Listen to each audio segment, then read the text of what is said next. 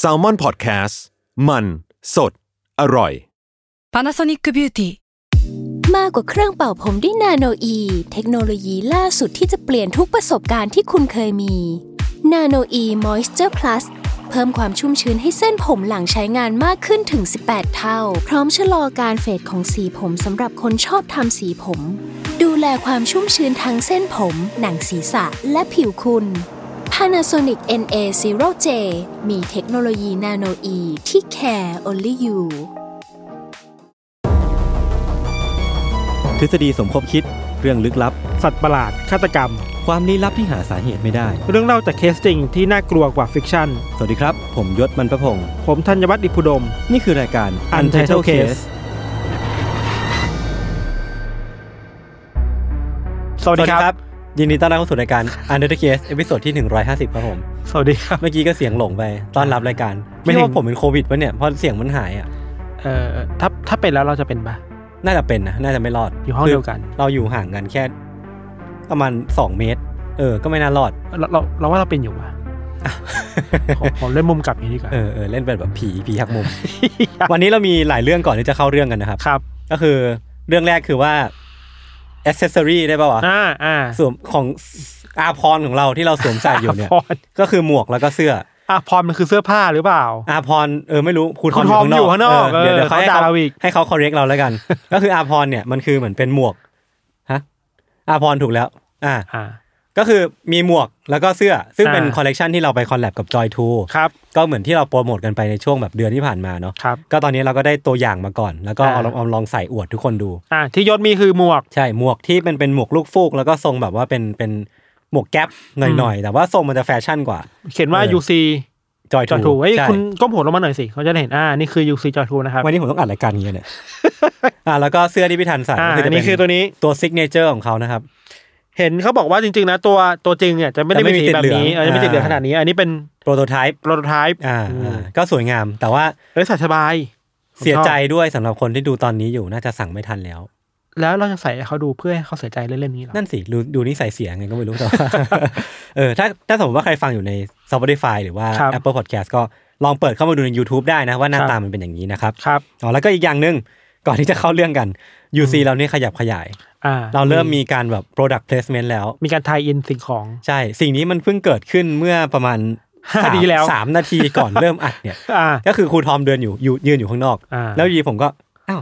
เอ๊ะอยู่ดีหนังสือมันก็มาวางแล้ว อ่า อ่า แล้วคือครูทอมมาบอกว่าหนังสือเล่มเนี้ยมันเป็นหนังสือที่มีความเกี่ยวข้องกับ UC ประมาณหนึ่ง อ่า ก็คือหนังสือเล่มเนี้ยเป็นของ Avocado Books ครับ ที่เป็นของครูทอมเองนั่นแหละ แล้วเขา ครับ ก็ไปเอาลิขสิทธิ์ของหนังสือเมืองนอกมา ครั ข บ องญี่ปุ่นมาตีพิมพ์แล้วก็มาแปลเป็นไทยอะไรเงี้ยครับ อืม ก็คือหนังสือมันชื่อว่า The Last 10 Years ซึ่ง อืม เนื้อเรื่องเนี่ยน่าสนใจมาก คือผู้เขียนน่ะเขาเอาเรื่องของตัวเองอ่ะที่ต้องใช้ชีวิตอีก 10 ปีสุดท้าย คือรู้ล่วงหน้าแล้วว่าอีก 10 ปีข้างหน้าจะต้องเสียชีวิต หรือว่ามีมีอาการป่วยบางอย่าง ครับ ก็เลยเอาเรื่องที่เขาใช้ชีวิตใน 10 ปีสุดท้ายเนี่ยมาเขียนแล้วก็แต่งขึ้นเป็นนิยาย อืม แล้วก็เล่าเรื่องไปใช้ชีวิตไป อืม ซึ่ง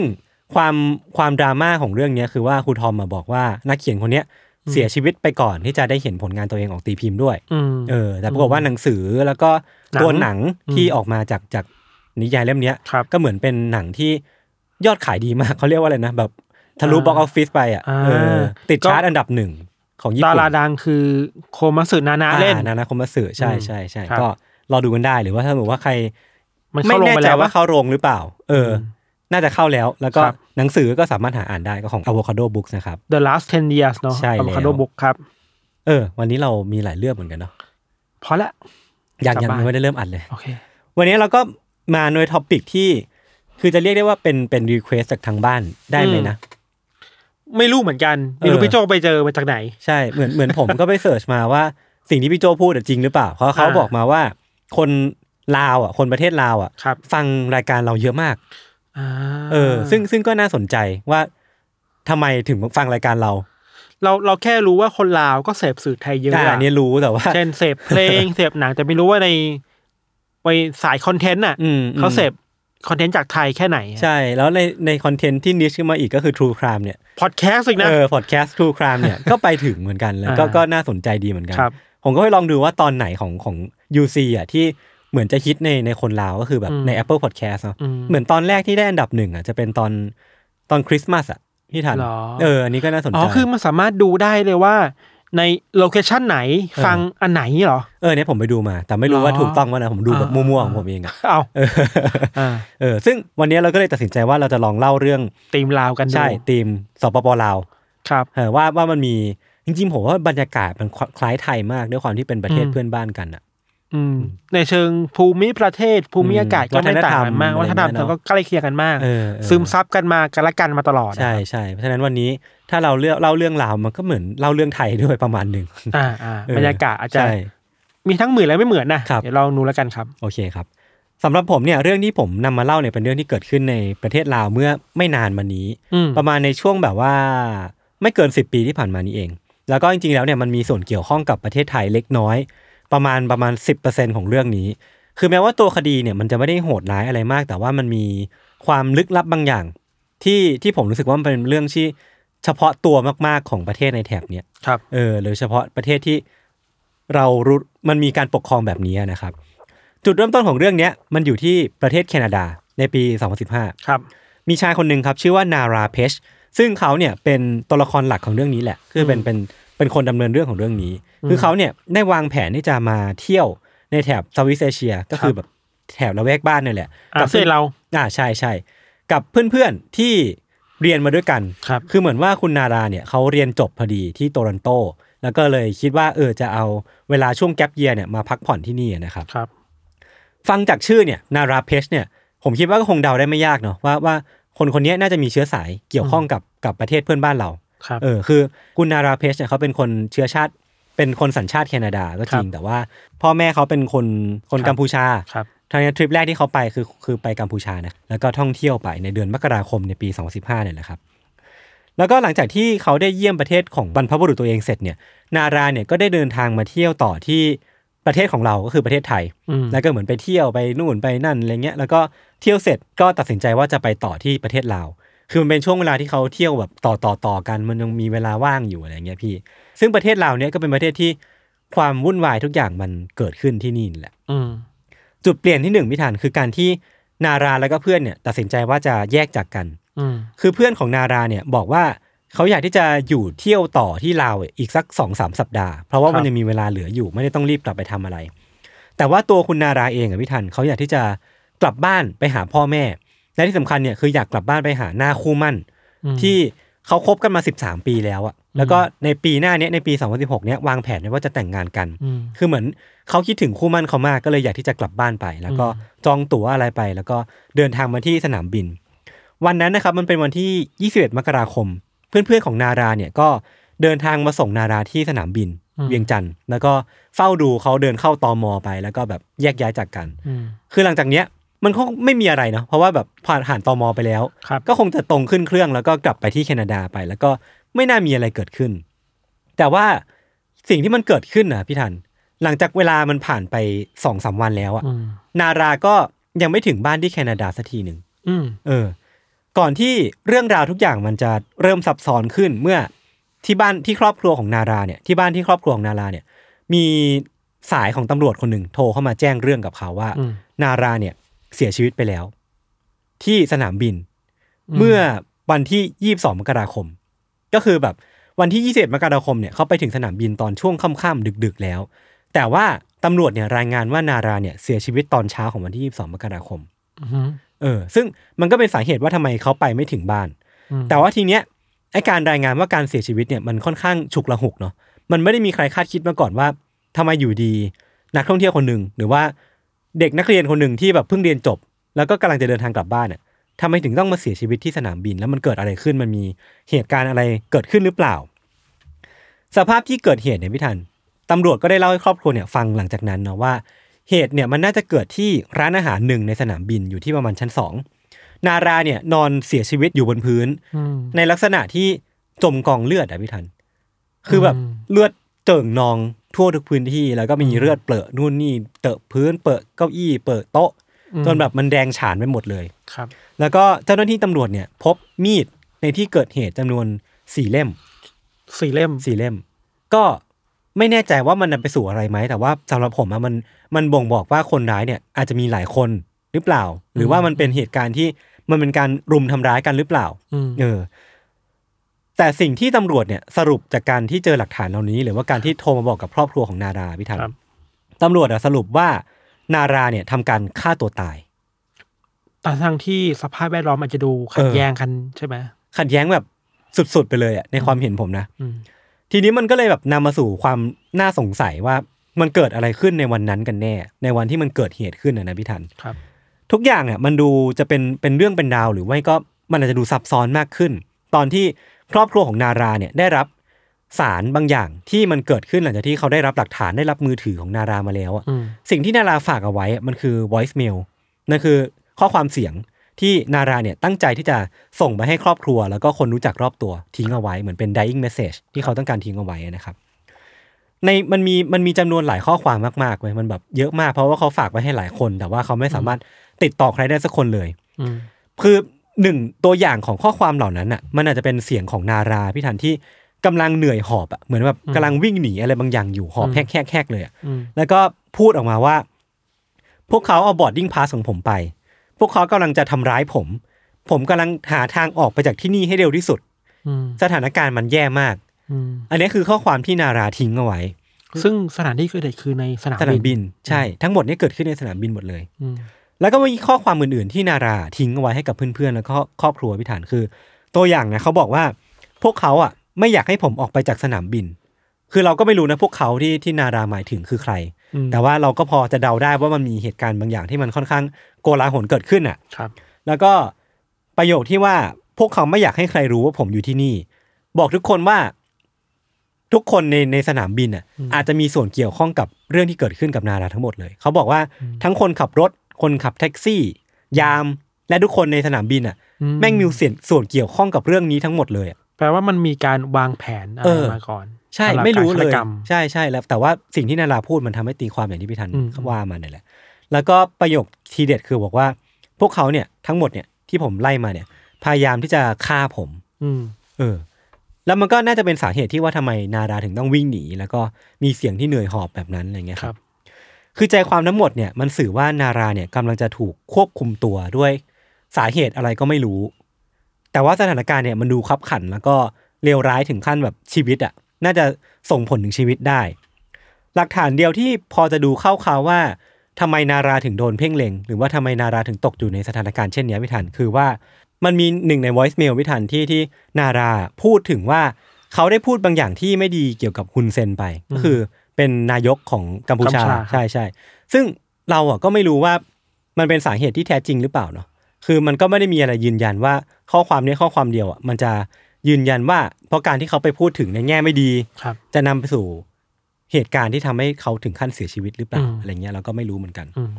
แต่ที่แน่ๆ คือมันดูไม่ใช่การฆ่าตัวตายไม่ทัน แบบที่ตำรวจสรุปไว้ตอนต้นอะ อืม สำหรับผมนะ คือหลักฐานหลายอย่างมัน เอออ จจะเห็นได้มากกว่านั้น ใช่ใช่ใช่คือไม่รู้เลยว่ามันมันเกิดอะไรขึ้นแต่ว่า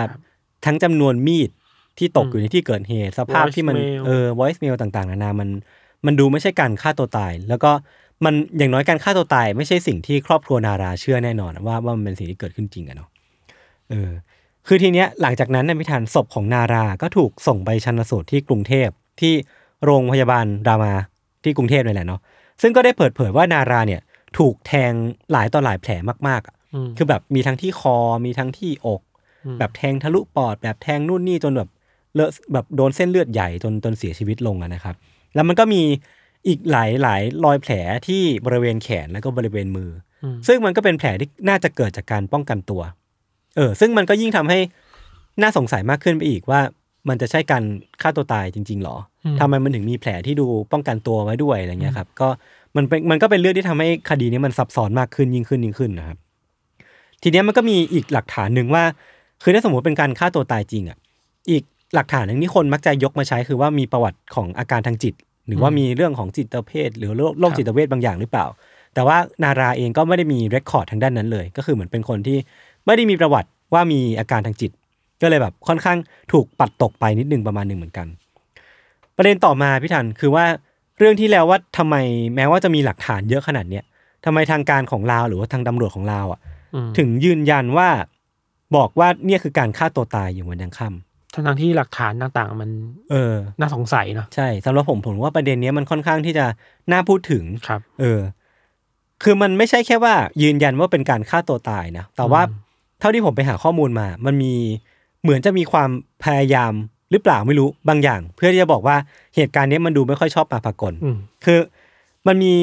ยกตัวอย่างเช่นในหนังสือพิมพ์เบียงจันทร์ไทมส์มันมีการรายงานว่ามีชาวแคนาดาคนหนึ่งเดินทางมาจากเวียดนาม แล้วก็มาเสียชีวิตที่สนามบิน ชาวแคนาดาคนเนี้ยถูกแทงสามแผล อืม ต่อด้วยการขยายความว่ามีผู้โดยสารคนหนึ่งที่เดินทางมากับชาวชาวแคนาดาคนเนี้ยบอกว่าชาวแคนาดาที่ว่าเนี่ยมีพฤติกรรมแปลกๆบนเครื่องบิน เออ ทั้งหมดเนี้ยเดาวว่าสื่อของลาวเนี่ยน่าจะหมายถึงนาราเนี่ยแหละ อืม แต่ว่ามันก็มีข้อคัดง้างบางอย่างคือว่านาราเนี่ยไม่ได้เดินทางมาจากเวียดนาม คือในทริปเนี้ยเขายังไม่ได้ไปเวียดนามด้วยซ้ำนั่นแปลว่าไอการที่เขาจะเดินทางมาจากเวียดนามเนี่ยเป็นไปไม่ได้ อืม เออแล้วก็อย่างที่บอกไปว่ามันก็ไม่ได้มีหลักฐานยืนยันตำรวจเองก็ไม่ได้พูดถึงเรื่องเนี้ยกับครอบครัวของนาราเลยว่า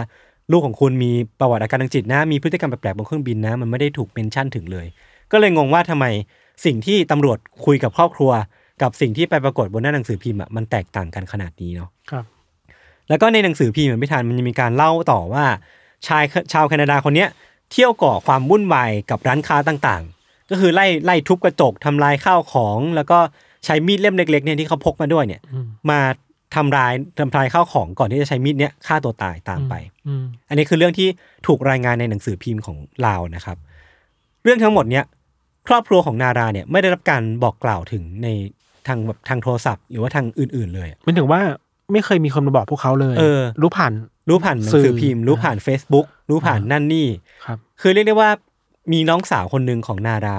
เห็นภาพในที่เกิดเหตุอะครั้งแรกก็คือผ่าน Facebook ของใครก็ไม่รู้ที่เอาข่าวของนารามาลงอะไร มัน เงี้ย ก็น่าสงสัยว่าทำอะไรกันอยู่ เออ มันดูแบบมีความต้องการที่จะปกปิดหรือเปล่าอะไรเงี้ยนะครับ แล้วมันก็จะมีแบบหลักฐานที่ตกอยู่ในที่เกิดเหตุก็คือว่า มีพาสปอร์ตที่มันเลอะเลือด มีรองเท้าสีดำปริศนาที่มันมันไม่เลอะเลือดเลย แต่เป็นรองเท้าของใครก็ไม่รู้ อ่าฮะ เออคือเรียกได้ว่ามันก็มีแบบความเงื่อนงำหลาย ๆ อย่าง อืม ที่ที่มันดูน่าจะแบบสืบต่อไปได้มากกว่าเนี้ย อืม เออ แล้วก็ที่สำคัญคือมันมีมีดทั้งสี่เล่มที่ตกอยู่ในที่เกิดเหตุที่ผมได้เล่าไปตอนต้นเนาะ อืม แต่ว่ามีดทั้งสี่เล่มเนี้ยไม่มีมีดเล่มไหนเป็นเล่มเป็นมีดสั้นเลยอะซึ่งมันก็ขัดแย้งกับสิ่งที่อยู่ในหนังสือพิมพ์ตอนต้นอีกว่า อืม คนร้ายคนเนี้ยคนหรือว่าคนแคนาดาคนเนี้ยเอามีดสั้น ๆ เนี่ยไปเที่ยวก่อความวุ่นวาย อืมอืม แต่ ก็ ในที่ ไม่ตรงกัน ใช่แต่ในที่เกิดเหตุมันมีมีแต่มีดเล่มยาวเลยก็ก็รู้สึกว่ามันก็ขัดแย้งกันบางอย่างหรือเปล่าอะไรเงี้ยเออคือความคลุมเครือแล้วก็ความไม่บริสุทธิ์ของลาวเนี่ยน่าจะเป็นประเด็นหลักของเรื่องนี้แหละ ว่าทำไมถึงต้องมีการทำให้ทุกอย่างเนี่ย ดูมีเงื่อนงำแล้วก็ไม่เปิดเผยด้วย อืม คือคนที่เจ็บปวดที่สุดสำหรับผมเนี่ยก็คือน่าจะเป็นครอบครัวของนาราเนี่ยแหละ อืม ที่เขาก็คงแค่อยากจะรู้ความจริงอะว่ามันเกิดอะไรขึ้นกับคนในครอบครัวเขาอะ ครับ เออว่าทำไมวันนั้นมันถึงมีการเสียชีวิตเกิดขึ้น แล้ว อืม นาราถูกทำร้ายด้วยสาเหตุอะไร หรือว่าถ้ามันเป็นการฆ่าตัวตายจริงอ่ะก็เอาฟุตเทจที่อยู่ในสนามบินเวียงจันทร์มาให้ดูสิ เนี่ยเราคิดอยู่เลยว่า อยู่ในสนามบินมันควรจะมีกล้อง ถู ว ก ง ต้ จ อง รปิดใช่ไหม ถูกต้อง แต่เนี่ยมันไม่มีการเอาฟุตเทจเนี่ยมาเผยแพร่เลยเว้ย เออ คือมันไม่สามารถเอามาดูได้ อืม หรือว่าอย่าง voice mail ที่ผมเล่าไปตอนต้นนะว่ามันเป็นน่าจะเป็นแบบคีย์หลักของเรื่องเนี้ย อืม คือผมก็ไปดูในในในสำนักข่าวของ อืม ของที่แคนาดา อืม ซึ่งเขาก็เคยมี voice mail เนี้ยลงเอาไว้ใน SoundCloud แต่ผมกดเข้าไปฟังก็ฟังไม่ได้ คือเหมือนก็ไม่รู้ว่าเสียงมันหายไปไหน ก็เลยไม่รู้ว่ามันเกิดอะไรขึ้นกันแน่อะไรเงี้ยครับ คือหลังจากนั้นน่ะมันก็มีการนำศพของนาราเนี่ยกลับที่แคนาดาเพื่อไปทำพิธีศพตามความเชื่อ ครับ แต่ว่าในส่วนของการตามหาความจริงเนี่ย มันก็ยังไม่จบสิ้น คือตั้งแต่ปี 2015 จนถึงปัจจุบันเนี้ยความจริงก็ยังไม่ปรากฏนะว่ามันเกิดอะไรขึ้นกับกับนาราที่สนามบินเวียงจันทร์กันแน่ เราไม่รู้ว่าเขาถูกไล่ฆ่าจริงหรือเปล่า หรือว่ามันเป็นการฆ่าตัวตายไม่ไม่มีใครรู้ว่ามันเกิดอะไรขึ้นเลยเว้ยคือน้องสาวแล้วก็ครอบครัวของนารา พยายามที่จะทำการเดินเรื่องกับเรื่องเนี้ยไปติดต่อองค์กรนั้นองค์กรนี้เพื่อขอความช่วยเหลือแบบเอมเนสตี้หรือว่าองค์กรนั่นนี่อะไรเงี้ย แต่ก็ไม่มีใครที่จะช่วยได้เลย เพราะว่าแบบเหมือนผมก็ไม่รู้เหมือนกันว่าทำไมถึง ไม่มีการช่วยได้นะ อืม เออ มันอาจจะเป็นการไม่ให้ความร่วมมือของของทางการลาว หรือว่า อืม มันมีเบื้องลึกเบื้องหลัง มีอุปสรรคอะไรบางอย่างในการเข้าถึงความจริง เออ ซึ่งผมก็ไม่รู้ว่าต่อต่อจริง ๆอ่ะมันคืออะไร ครับ กันแน่นะครับ ทั้งหมดเนี้ยมันก็เลยทำให้คดี เนี้ยมันเป็นคดีที่อันโซฟมาจนถึงทุกวันนี้ อืม อืม ก็ยังไม่มีใครรู้ว่า ใช่ เหตุจริง ๆ ตรงกับที่รายงานหรือ ใช่ เปล่าใช่ ใช่ ไหม ใช่ใช่ใช่ แล้วว่ามันมีความไม่ชอบมาพากลหลายอย่างเนาะ เออออ เช่นอย่างที่ยศบอกว่า อย่างแรกคือสถานที่อ่ะ ครับ มันคือสนามบินอ่ะ อืม สนามบินมันควรเป็นที่ที่มีกล้องวงจรปิด อืม เยอะแล้วก็มีควรจะเป็นที่ที่คนพลุกพล่านว่าไม่ไม่แน่ใจว่าความแออัดหรือว่าความความหนาแน่นของสนามบินนั้น คนเย อืมอะแค่ไหนอ่ะ อืม เออสถานีก็แปลกเนาะเราไม่ค่อยเห็นคดีฆาตกรรมในสนามบินเท่าไหร่อ่ะ อืมอืม นี่คือเรื่องแรกเรื่องสองคือพวกนี่นแหละหลักฐานการเข้าถึงความจริงมันมันเจออะไรบางอย่างที่ทำให้สืบต่อไปไม่ค่อยได้อะไรเงี้ย อืมอืมอืมอืมนั่นแหละคือมันก็จะมีความแบบว่างงงๆหลาย ๆ อย่าง อืม คือในแง่ของทฤษฎีอะพี่ทัน คือมันผมก็ไปหามานะว่า อืม ว่ามันมีคนพูดถึงคดีเนี้ยในในมุมไหนบ้าง ครับ ก็ไปเจอใน reddit ที่คนก็มาออกความเห็นกันว่ามันน่าจะเป็นแบบไหน อืม คือผมมองว่าพอ reddit อ่ะเขาเป็นคนฝั่งตะวันตกใช่ไหม ม คือเขาก็มีการปกครองคนละแบบกับของเราอ่ะ ม เขาก็จะมองว่าไอ้เรื่องที่การบาดหมางนำไปสู่การเสียชีวิตแบบแบบลึกลับแบบเนี้ย อื มันเป็นเรื่องที่ไม่น่าจะเกิดขึ้นได้ อืม เขาก็เลยมองว่าเป็นการฆ่าตัวตายหรือเปล่า มม เอออ ม คือมองว่ามันอาจจะเป็นการ break down ของคุณนาราเพช จิตใจใช่ไหม เออที่ที่เราก็ไม่รู้ว่ามันเป็นสาเหตุมาจากอะไร ม อาจจะเป็นความเครียดสะสมหรือเปล่า หรือว่า อืม มันอาจจะเป็นวัยที่เขา หรือมันเป็นช่วงจังหวะที่เขาแบบระเบิดออกมา หรือเจอเจออะไรบางอย่างเข้ามาในชีวิต เออเอออันนี้ก็ไม่รู้เหมือนกันเพราะว่าจริงๆแล้วเนี่ยผมก็เห็นด้วยนะเขาบอกว่าไอ้ประวัติว่าไม่มีอาการจิตเวชมาก่อนเนี่ย อืม มันก็ใช้ไม่ค่อยได้หรอก เพราะว่าเราก็ไม่รู้ว่า อืม คือประวัติมันจะเกิดขึ้นก็ต่อเมื่อเขาไปรักษาเนาะ อืม เออถ้าสมมติว่าเขาไม่เคยไปรักษา เราก็ไม่รู้ว่าจริงๆแล้วมันมีอาการ มีจริงหรือเปล่า มีสัญญาณบางอย่างมาก่อนหรือเปล่า เขา ครั ก็ บ มองว่ามันอาจจะเป็นการฆ่าตัวตายจริงๆก็ได้ ครับ แล้วก็ที่ไม่มีฟุตในสนามบินให้ดูอะพี่ทัน เพราะว่าการที่เอาฟุตในสนามบินมาให้ดูอะแล้วเห็นว่าเจ้าหน้าที่ในสนามบินอะรับมือกับนาราเพชได้ไม่ดีอะ อืม มันจะเป็นการทำให้ภาพลักษณ์ของสนามบินเสียหาย อ่ามีคนวิเคราะห์กันอย่างนี้ เออ อันนี้ผมผมก็เห็นคนวิเคราะห์มาเนาะ ครับ เออ ก็เลยไม่เอาฟุตมาให้ดู อ่า แล้วก็ตัดสินใจปล่อยให้มันเป็นความลับต่อไป ซึ่งก็ไม่เคยมีใครเห็นฟุตนั้น เท่าที่เห็นก็เท่าที่ดูก็ไม่มีนะ แต่ว่าญาติๆก็เห็นในแค่ช่วงแรก เออญาติญาติๆก็ไม่ได้เห็นเว้ยก็ได้รับการแค่บอกเล่าว่าเออลูกคุณ หรอ ฆ่าถูกฆ่าฆ่าตัวตายนะที่สนามบินนะ ๆา เออจบเลยอะไรเงี้ย าอ่า เออ เออดูมี เราคิดว่าพอคดีนี้มันมีคำตอบบางอย่างที่ยังไม่ไม่ตรงกับที่คนสงสัยอ่ะ อืมอืม มันยังไม่เคลียร์มาก มันก็กลายเป็นนั่นแหละปริศนาที่คนยังไม่ได้ยอมรับขนาดนั้น ว่ามัน อืมอืม กระจ่างแล้วอ่ะ อืมอื ครั ม บ อืมอีกทฤษฎีหนึ่งคือเขาก็มองคล้ายๆ ผมว่ามันอาจจะเป็นฟาวเพลย์จริง ๆ คือเป็นเป็นการเป็นการทำร้าย อืม โดยเจตนาของกลุ่มคนใดกลุ่มคนหนึ่ง อืม หรือเปล่า อืม เออ เพราะว่าผมว่ามันก็มีหลักฐานหลายอย่างที่มันแบบ อืม ค่อนข้างชี้ไปทางนี้เนาะ ม เรื่องของไวส์เมลเรื่องของมีดในที่เกิดเหตุหรือว่า อืม เรื่องความที่ตาปิดเรื่องนี้เป็นความลับอะ่ะ อืม เออส่วนตัวผมค่อนข้างเอียงเอียงๆมาทางนี้ แต่ว่า อืม เราอะไม่รู้ว่าสาเหตุที่ทำให้ให้คุณนาราโดนเพ่งเล็ง หรือว่าสุดท้ายเออ มันคืออะไรกันแน่อะไรเงี้ย เป็นเป็นเป็นเรื่องที่มีความลับ มี เออเออ มี เออ มีเรื่องที่ยังตอบไม่ได้อีกเยอะมาก ใช่ใช่ใช่ใช่เธอมว่าใครอยู่ใน ประเทศลาวแล้วอยากรู้เรื่องนี้มากขึ้น หรือว่าแบบมีความรู้เกี่ยวกับเรื่องเนี้ยก็มาแชร์กับพวกเราได้ หรือว่าคนในลาว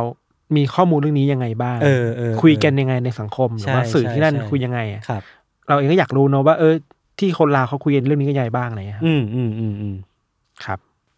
ก็ประมาณนี้ครับ ก็พักฟังเบรกโฆษณาสักครู่ก่อนกลับมาฟังเรื่องของพิธันในเบรกหน้านะครับ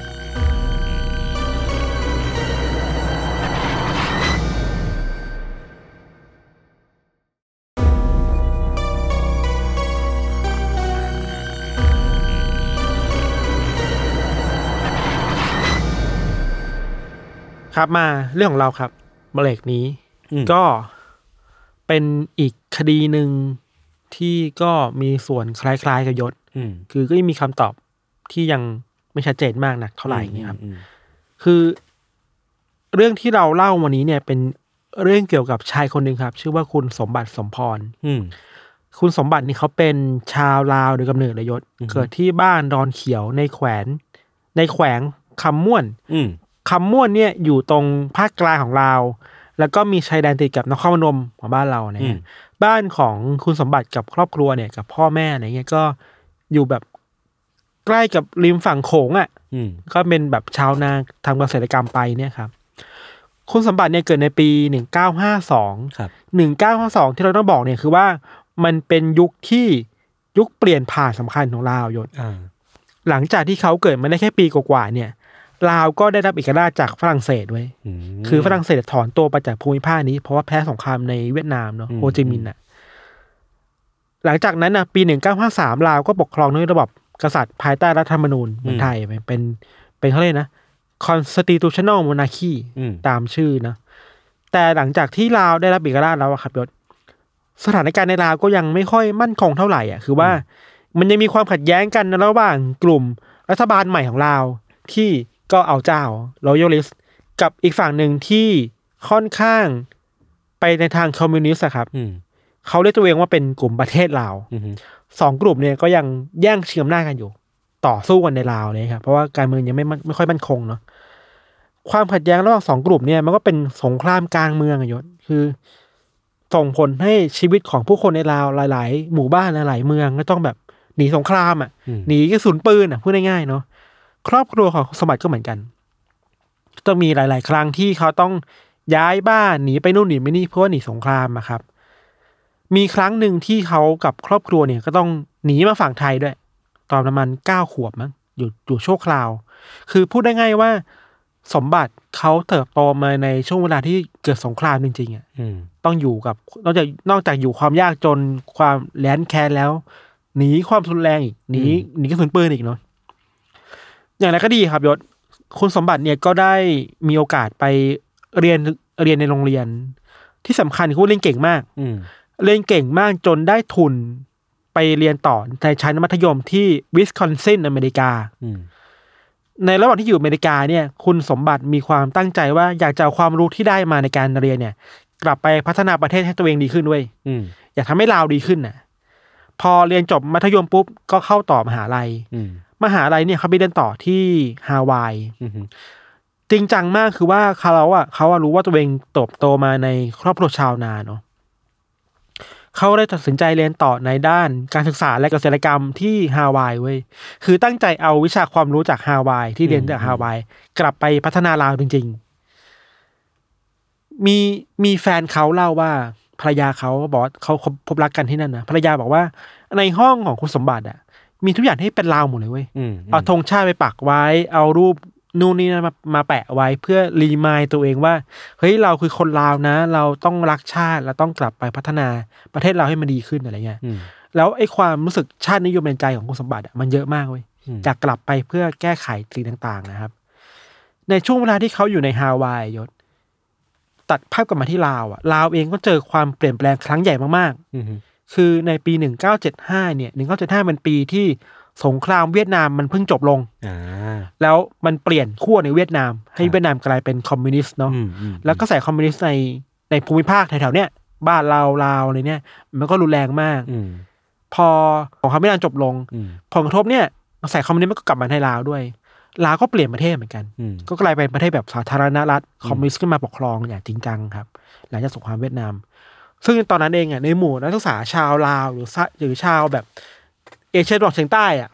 ก็คุยกันว่ากลับไหม อ่าอ่า คืออยู่อเมริกากันอ่ะ เพื่อนเพื่อนคนสมัครได้คุยกันว่าเอ้ยกลับไหมบางคนก็เลือกที่จะไม่กลับ เพราะกลัวว่าจะมีความรุนแรงเกิดขึ้นมันมันมันเข้มข้นมากอะโดน อืม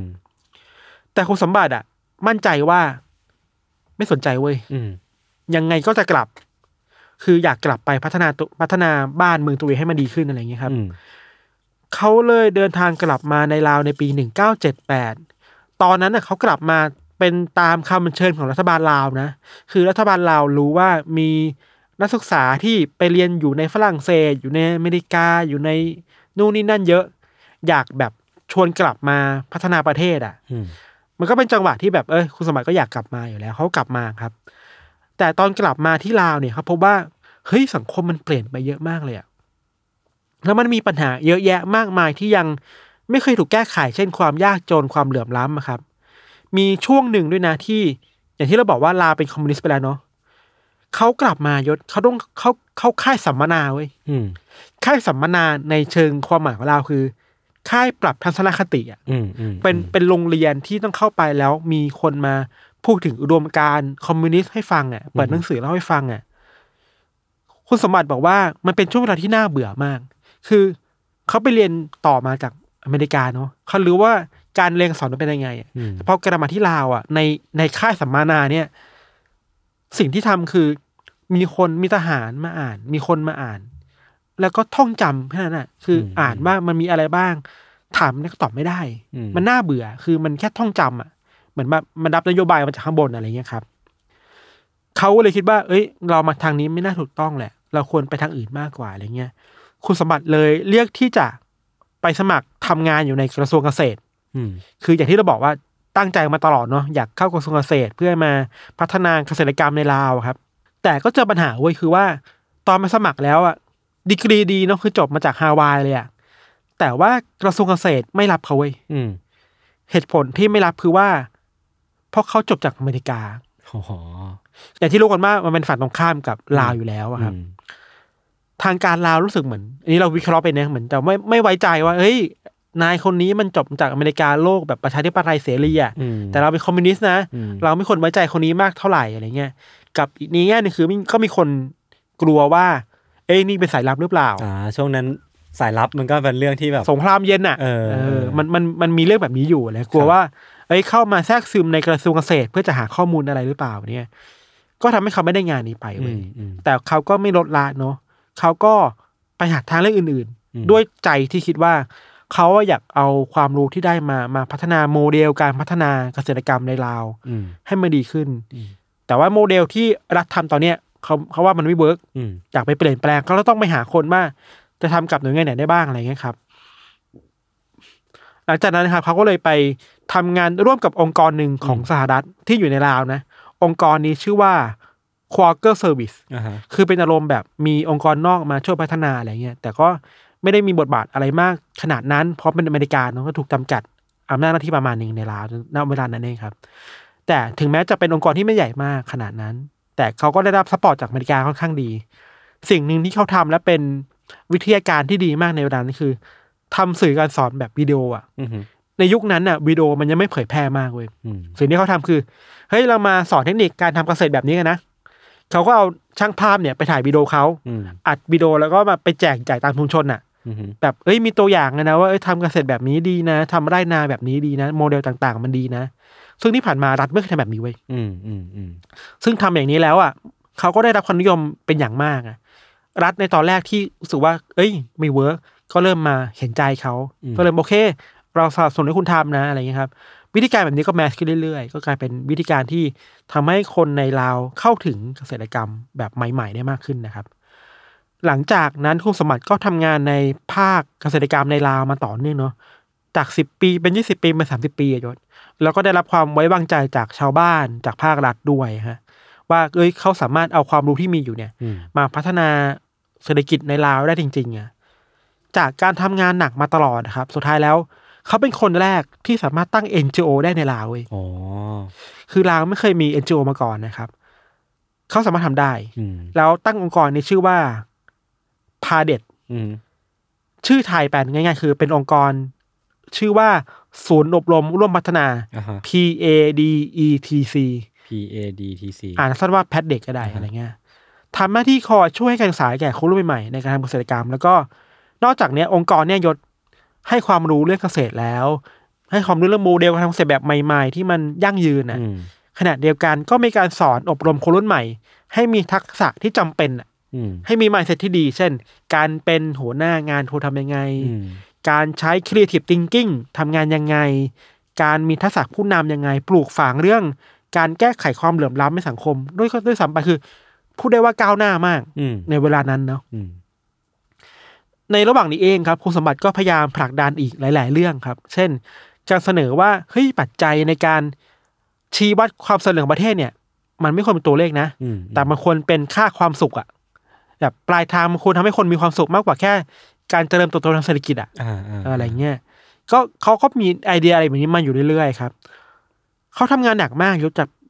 หลายสิบปีอะจนสุดท้ายแล้วคุณสมบัติก็ได้รับรางวัลแม็กไซไซ อืม แม็กไซไซเป็นเหมือนรางวัลโนเบลในในอาเซียนอะ อืมม อะไรเนี่ย ม เขาได้แม็กไซไซในปี ครับ 2005 ในฐานะที่เขากลายเป็นตัวแบบสำหรับการพัฒนาที่ยั่งยืนในลาว อ่า แล้วก็ได้สร้างแรงบันดาลใจให้กับคนรุ่นใหม่ๆในการออกมาพัฒนาประเทศ เปลี่ยนแปลงอนาคตของประเทศนะครับ หลังจากปี 2000 เป็นต้นมายศ ก็จริงๆแล้วลาวก็เปิดประเทศมากขึ้นเนาะ อืม เริ่มมีการ พัฒนาโครงการพัฒนาแบบใหญ่ ๆ เช่นเหมือง อืม เช่นเขื่อนต่างๆ อ่ะ ซึ่งในมุมของคุณสมบัติแล้วบางบางโครงการน่ะมันมีปัญหา อืม เช่น ส่งผลกระทบต่อสภาพแวดล้อม อืม ชาวบ้านต้องถูกไล่ที่ ดู ไป ไม่ ย้ายที่ มันไม่ยั่งยืน เออมันมีปัญหาที่ชาวบ้านได้รับผลกระทบอยู่อะไรเงี้ย อ่าอ่า ซึ่งตัวตัวเขาแล้วอ่ะเขาอะนิยามว่าเขาเป็นกลางนะทางการเมืองมากๆเขารู้สึกว่า เอ้ยทำสิ่งเหล่านี้ทำได้ แต่คุณจะทำอ่ะ คุณช่วยมาบอกชาวบ้านก่อน ว่าเฮ้ยเดี๋ยวมันจะเกิดสิ่งนี้ขึ้นนะกับกับบ้านคุณนะ อืมอืม คุณต้องรับมือยังไง คุณต้องย้ายยังไง มันควรเป็นการให้ชาวบ้านมีส่วนร่วมกับนโยบายอ่ะ แต่ที่ผ่านมามันไม่มีไง อืม อันนี้คือสิ่งที่เขาผลักดันนะคือบอกว่าเนี่ย แต่สิ่งเนี้ยไม่ได้มีนัยยะทางการเมืองเพื่อต่อต้านใครเลยนะ อันนี้คือแบบเพื่อช่วยเหลือชาวบ้านล้วนๆเลยอะไรอย่างเงี้ยครับ เขาพูดเรื่องอย่างนี้มาเรื่อยๆ พูดกับทางภาครัฐ พูดกับทางภาคธุรกิจ เน้นย้ำเสมอว่าจะทำอะไรมันควรให้ชาวบ้านมีส่วนร่วมเยอะๆปรึกษากันก่อนทำได้แหละ คุยกันให้มันมีมีความเห็นตรงกันนะ อืม เหตุการณ์ก็ผ่านมาถึงปี 2012 ครับ ครับ เขาก็จัดอบรมมาเรื่อยๆเนาะพูดถึงการพัฒนาในลาวมากขึ้น คุณสมบัติก็ได้เข้าร่วมงานเอเชียยุโรป People's Forum ที่เวียงจันทร์มันจัดขึ้นในระหว่างวันที่ 5 ถึง 6 พฤศจิกายนที่ลาว ในงานนั้นเองคุณสมบัติก็เป็นเหมือนโต้โผคนหนึ่งที่แบบ อืมอืม คอยผลักดันให้มีงานนี้เกิดขึ้นน่ะในงานเนี้ยมีการเชิญภาคสังคมมาเยอะแยะมากมายเลย หลายประเทศด้วยนะ เพื่อมาพูดถึงกันว่า เอ้ย การพัฒนามันควรเป็นยังไงนะ อืม ตัวเขาเองก็พูดว่าเอ้ยในลาวมันมีปัญหาอะไรบ้าง เราควรเดินต่อไปในทิศทางไหนให้มันดีขึ้นอะไรเงี้ยครับ พูดถึงความกังวลใจที่เขามีต่อสถานการณ์ปัจจุบันว่ามันอย่างที่บอกมันมีปัญหาอะไรบ้างเนาะงานจัด 5-6 พฤศจิกายน ผ่านเวลาประมาณปีประมาณเดือนกว่าๆมาถึงวันที่ 15 ธันวาคมปี 2012 อืม วันนั้นคุณสมบัติก็อยู่ที่เวียงจันทร์แหละครับ เขาก็กำลังเดินทางกลับบ้านที่ที่ที่ที่เดิมอะที่พักประจำเนาะ ในเย็นเย็นวันนั้นนายศเขาก็อยู่กับภรรยา แต่ว่าทั้งคู่ก็มีรถของตัวเองกำลังขับรถกลับบ้าน ภรรยาขับรถนำก่อน คุณสมบัติก็ขับตามใช่ไหมพอภรรยาขับรถไปได้ประมาณนึงแล้ว อืม เขาก็เห็นว่า เอ้ย รถที่ตามมาอยู่หรือเปล่าขันไปเอ้ยยังอยู่ อืม แต่พอขับไปถึงประมาณเป็นป้อมตำรวจอะพอหันกลับไปก็ไม่เห็นสมบัติแล้ว อืม ก็ไม่รู้ว่าสามีหายไปไหน แต่คิดว่าอาจจะรถติดเนี่ยหรอปะ อืม อาจจะแวะซื้อของอะไรหรือเปล่า แค่ ก็ คลาดกันเฉย คลาดเฉยๆก็สมไม่มีอะไร ๆอืม คุณภรรยาก็กลับมาที่บ้าน เวลาผ่านไปชั่วโมงหนึ่งสองชั่วโมงก็ยังไม่กลับมา อืม โทรไปที่มือถือก็ปิดเครื่อง อืม กลายเป็นสี่ทุ่มห้าทุ่มก็ไม่กลับมา อันนี้เป็นห่วงแล้ว อืม พอสี่ทุ่มกว่าๆเนะครับ คุณภรรยาก็ขับรถออกไปข้างนอก เพื่อไปตามหาคุณสมบัติ ไปที่ที่คิดว่าเขาจะอยู่ก็ไม่มี ไปตามหาตามโรงพยาบาลที่คิดว่าเอ้ยมีอุบัติเหตุหรือเปล่า ก็ไม่มีอะไรเลย หาไม่เจอว่าสามีหายไปไหนอะวันรุ่งขึ้นก็เลยไปแจ้งตำรวจไปลงบันทึกว่าเฮ้ยสามีหายช่วยตามหาหน่อย แต่ก็ยังไม่มีใครหาเจอนะ เวลาผ่านไปอีกประมาณวันสองวันกว่าๆยศ อืม ไม่แน่ใจว่ากี่วันนะแต่เข้าใจว่าอาจจะอีกอีกวันหนึ่งอะนะ เธอก็นึกขึ้นได้ว่า เฮ้ย ในเส้นทางกลับบ้านน่ะ มันมีจุดหนึ่งที่เธอไม่เห็นสามีแล้วคือป้อมตำรวจ อืม เหมือนเป็นจุดที่แบบจุดสุดท้ายที่เห็นน่ะสามีอะเธอก็เลยไปไปป้อมตำรวจนั้น ไปขอดูกล้องวงจรปิดหน่อย อืม ว่าเอ้ยเห็นเห็นภาพสามีเธอไหม อืม ตำรวจก็เปิดให้ดู เธอก็เห็นว่าในวันนั้นนะครับ เวลาประมาณหกโมงกว่าๆมีภาพที่รถของคุณสมบัติอะขับมาจอดที่หน้าป้อมตำรวจจริง อืม ๆ แต่จอดเพราะว่ามีตำรวจโบกเรียก คือไม่รู้เป็นตำรวจหรือเปล่า แต่ว่ามีคนในป้อมอะโบกเรียกให้จอดอะเหมือนเวลาแบบเรียกให้คุณไปหาเขาอะ อืม คุณสมบัติก็จอดรถแล้วก็เดินเข้าไปในป้อมนั้น สักพักหนึ่งอะครับ ก็มีเห็นภาพอยู่ว่ามีคนขับรถมอเตอร์ไซค์คันหนึ่งมาที่ป้อมตำรวจนั้น แล้วก็ลงจากรถมอเตอร์ไซค์เดินไปที่รถคุณสมบัติ แล้วก็ขับรถสมบัติออกไปเว้ย อ้าว เออ เออ อันนี้เหตุการณ์ที่สอง อ่า หลังจากนั้นยศมีเหตุการณ์หนึ่งคือว่าก็มีชายคนหนึ่งที่ออกมายืน ยืนยืนหน้าป้อมอะหลังจากนั้นนะครับ ก็มีรถคันหนึ่งขับมา อืม แล้วก็พาคุณสมบัติอะคือรถคันนั้นไป อืม แล้วก็ขับออกไป แล้วก็หายไปเลย อืม ภาพในวงจรปิดเห็นว่ารถคันนั้นนะยศอย่างไรที่มีคนพาสมบัติขึ้นรถไปแล้วอะขับออกไปจากป้อมตำรวจอย่างเร่งรีบมากๆอะ อืม เร่งรีบในระดับที่ว่าประตูรถยังปิดไม่สนิทอ่ะ โอ้โห ก็ขับออกไปแล้วอ่ะ รีบจัดอ่ะ รีบมาก เออ ๆ คือมีอะไรดูดูน่าสงสัยเนาะ ครับ สุดท้ายแล้วก็นั่นคือภาพสุดท้ายเว้ยที่ อืม มีคนเห็นสมบัติสมพร อืม แล้ว จนถึงวันเนี้ยก็ยังไม่มีรู้ว่าหายไปไหน อ่า นี่ก็จะเป็นคดีที่อย่างเหมือนของยศอะคดีที่ยังคลี่ เออ คลายไม่ได้ unsolved อันซอฟของยศยังพอมีข้ออ้างอยู่บ้าง อ่าอ่า แต่คดีเนี้ยไม่รู้ว่าศพอยู่ไหนถ้าเสียชีวิตไปแล้ว อืม หรือถ้ามีชีวิตอยู่เขาอยู่ไหน ไม่มีใครรู้เลยเว้ย อืม ผ่านมาแล้วตั้งแต่ปีเกือบสิบ10 ปีอะ อืม ปีนี้จะเป็นเป็นเป็นปีที่สิบแล้ว ครับ ที่สมบัติสมพรหายตัวไปครับ หลังจากนั้นน่ะภรรยาแล้วก็เพื่อนๆของคุณสมบัติก็ช่วยกันรวมพลังกันในลาวเนอะเพื่อแบบไปพูดคุยตำรวจ อืม เธอบอกว่าในตอนแรกอะตำรวจอะก็ให้ความร่วมมืออย่างดีเลยนะ คือตำรวจแบบอ่ะมาดูกล้องวงจรปิดไปดให้ดูครับ แต่พอมีตำรวจระดับสูงอะ อืม เริ่มเข้ามาเกี่ยวข้องอะ อืม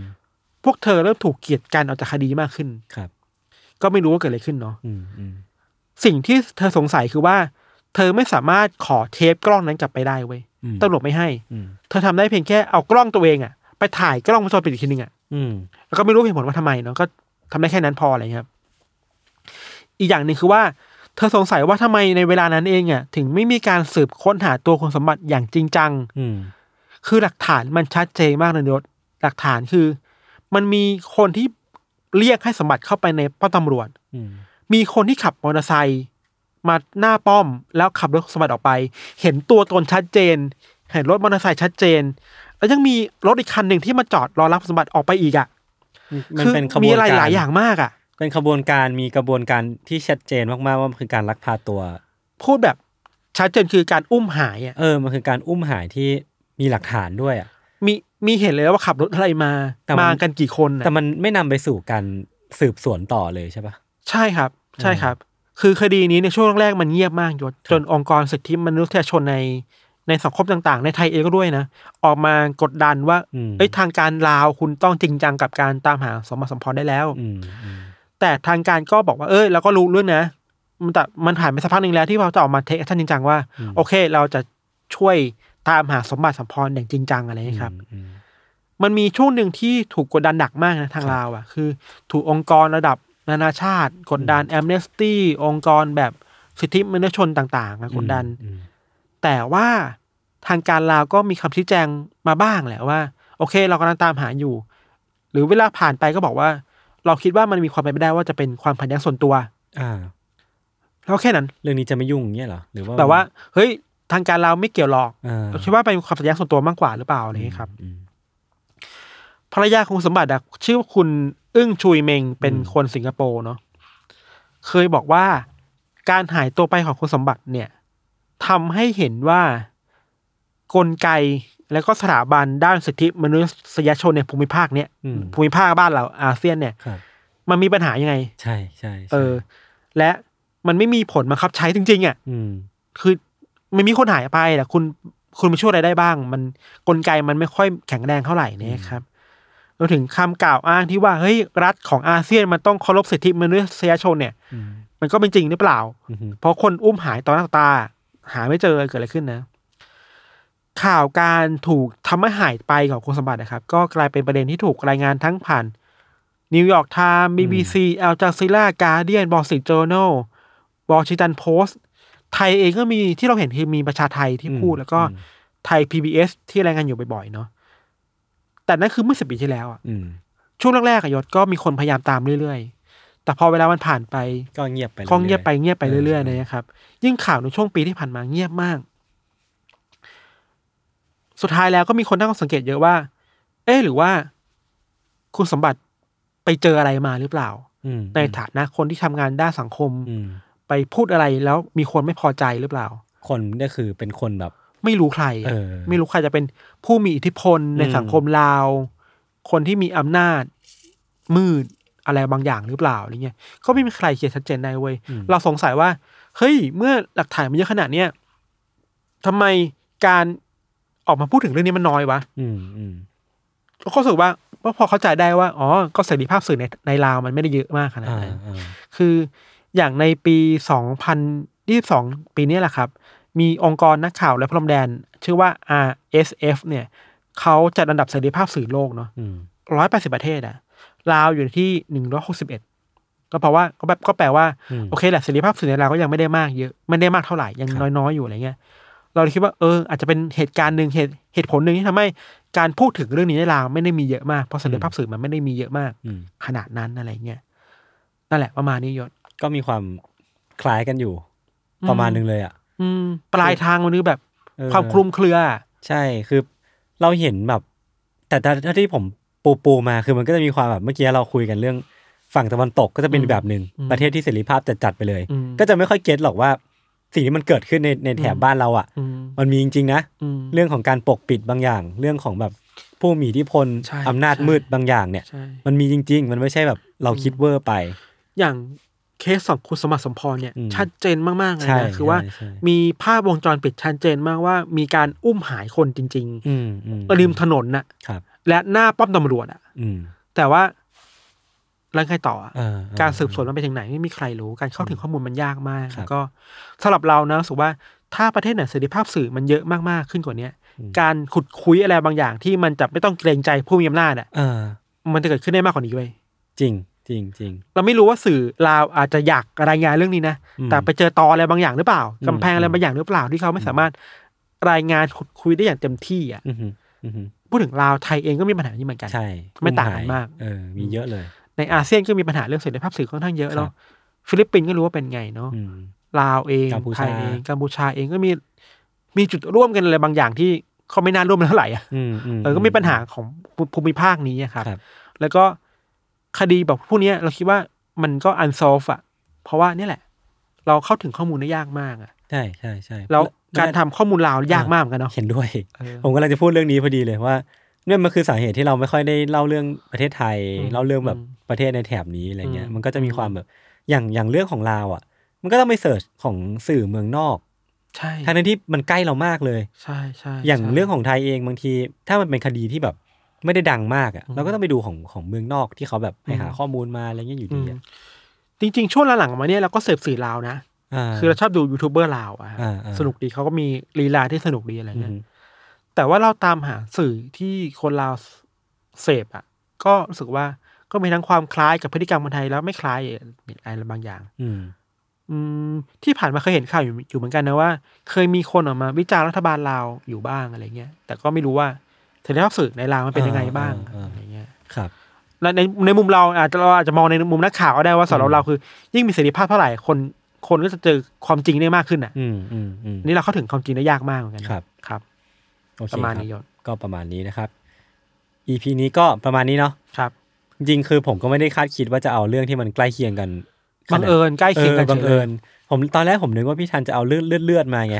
ผมก็เลยพยายามเอาเรื่องที่มันแบบว่าไม่มีเลือดแบบ ไม่ได้มีแต่ว่าก็ไม่ได้โหดขนาดนั้นมา ใช่ เออ จริงๆก็อยากอยากรู้เหมือนกันว่าคนฟังเราอ่ะอยู่ที่ลาวมีคนลาวอยู่แค่ไหน แล้วก็มา มา แสดง คอมเมน ตั ต์ ว ใน YouTube ได้ไหมครับ เออ แล้วก็ มาเล่ามาเล่าเรื่องให้เราฟังได้นะ เอออยากรู้เหมือนกันอยากรู้เหมือนกัน เหมือนเท่าที่ไปดูมาจริงๆแล้วที่มันลึกลับจริงๆมันคือจะแถวแถวๆแม่น้ำโขงอ่ะ อันนั้นเรื่องลึกลับเยอะมาก มีผีเยอะมาก มีตำนานการสร้างเกาะของลาวอะไรเงี้ย คือแบบ เคยฟังเรื่องผีเรื่องหนึ่งว่ามีคนแบบข้ามไปเล่นบ่อน ไม่ได้ใช่บ่อนข้ามไปลาวแล้วเจอบ่อนผีสิงอะไรเงี้ย อ่า ที่แบบไม่มีอยู่จริงอะไรเงี้ยเคยได้ยิน อ๋อเหร แล้ อ วหลอนๆอย่างนี้เหมือนกัน เออ ก็ ก็ดีนะ ยิ่งอยากฟังอยากอ่านด้วย ก็มาแชร์แชร์กันได้ครับ ครับ งั้นวันนี้ก็ประมาณนี้ครับ ครับ ติดตามรายการของเราทั้งสองคนได้ทุกช่องทางของ s ม m e r Podcast เช่นเคย วันนี้พวกเราสองคนลาไปก่อน สวัสดีครับ สวัสดีครับ